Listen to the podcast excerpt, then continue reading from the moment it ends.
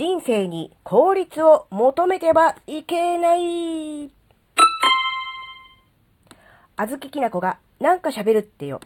この番組は子供の頃から周りに馴染めなかったあずきなが自分の生きづらさを解消するために日々考えていることをシェアする番組です。こんにちは、あずきなです。以前の収録で、えー人生に効率求めちゃいけない理由っていう感じで喋ったと思うんです。その時に紹介した、えー本の帯に、えーこんなことが書いてあったと。効率よく生きたいなら生まれてすぐ死ねばいいというふうに書いてあって、その帯の言葉にね、ひょえーと思って衝撃を受けたということをね、喋りまして、その時の本のタイトルが、えーよくわかってないと。あの、帯の方がインパクトが強すぎて、えー本のタイトル覚えてないよっていう話をしたと思うんですけど、あの、本のタイトルですね、えー、わかりましたね。あの、本のタイトルはですね、えー、今日、誰のために生きる？今日、誰のために生きる？生きるの後はハテナがつきますね。えー、名言セラピーでおなじみの翡翠小太郎さんですね。翡翠小太郎は全部ひらがなです。翡翠小太郎さんの、えーまあ、本ということなんですね。ベストセラーをね、連発している翡翠小太郎さんの本の、えー帯に書いてあった言葉の方が、タイトルよりも強烈インパクトがあった。で、これ、あの、もちろんね、あの、強烈な言葉ですね。生まれてすぐ死ねばいいってどういうことだって。もちろん思うんですけど、これはまあ言うなればコピーライティングのテクニックの一つなんですけど、多分ですよ、これあの、本の中身読んでないので、読んでないのかいって感じですけど、読んでないので、あくまでこれ推測ですが、もちろんね、じゃあ死ねばいいのかっていう、そういう話ではないんです。これ逆説なんですね。だから、生まれたからには、効率よくとかコスパよくよりも、いろんなことをして、失敗をしたり、無駄だったり、無意味なことをしながら生きていこうっていう、そういうことではないか、というふうに思います。だから、多分、まあ、ここから先はあくまでもね、推測ではありますが、それを逆説的に言うと、こういうショッキングな 言い回し、キャッチコピーになったのかなって思うんです。で、やっぱりあずきな自身も、人生に効率っていうものを求めすぎちゃいけないなっていうふうに思うんですよ。なぜかっていうと、結果が全てではないっていうふうに思ってるんですね。もちろん結果は大事だと思います。でも結果以上にそこに向かってどれだけ自分が取り組んだかとか、そっちの方が、あれもね、どういう気持ちでそれをやったかっていう、そっちの方が大事なんじゃないかなって思うんですよね。やっぱりこう今の世の中、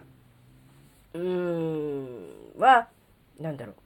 う、無駄なことをなるべく省いて、すぐに、なんだろうな、最短距離で答えを出してとか、うん、ね、お金をかけずに、時間をかけずに、同じ結果を出す方がいいみたいな、そういう抵抗強いじゃないですか。まあ確かにそうなんですよね。同じ結果であるならば、時間もおかずに、お金もかけずに、その結果を出た方が、出した方がいいっていうことですよね。もちろんそれはそうなんですけど、それはあくまでも今の世の中、社会全体の、まあ、風潮であって、人生、人の生き方とか人生に関しては、それは当てはまらないっていうことだと思うんですよ。うん、やっぱりこう、効率みたいなものを最優先にするのであれば、うん、まあ、結局、このキャッチコピーでね、書かれている通り、ね、生まれた瞬間に人生を終わらせてしまうのが一番効率いい、そういう生き方っていうことですよね。うん、でもそれだと何のために生まれてきたかわかんないし、人生つまんないよね。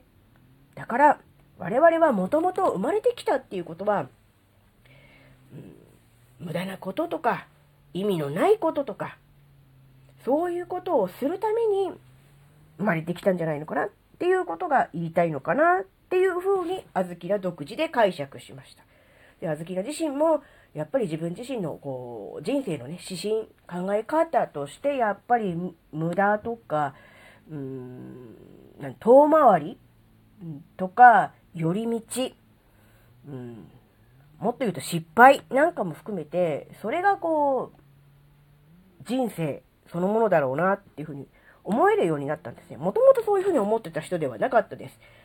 えー、失敗はしたくない、人前で恥をかきたくない、なるべく、えー、最短で、えー、正しい答えにたどり着きたいと、そういう、え考え方が、え主流だったわけですが、やはり、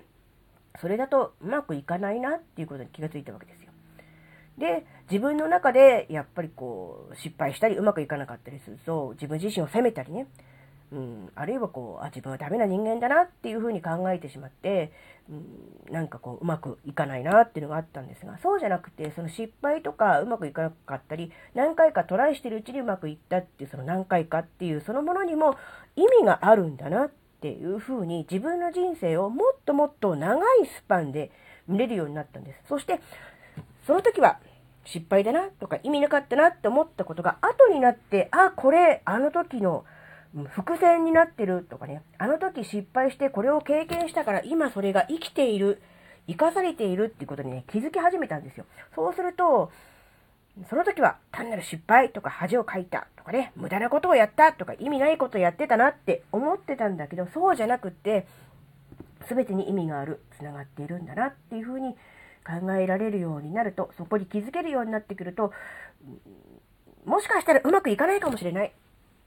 失敗するかもしれない。恥もかくかもしれない。だけどやりたいと思った、そう思っちゃった自分自身の気持ちに素直に、えー、いろんなことに挑戦できるようになったんですね。なので、やっぱりね、あの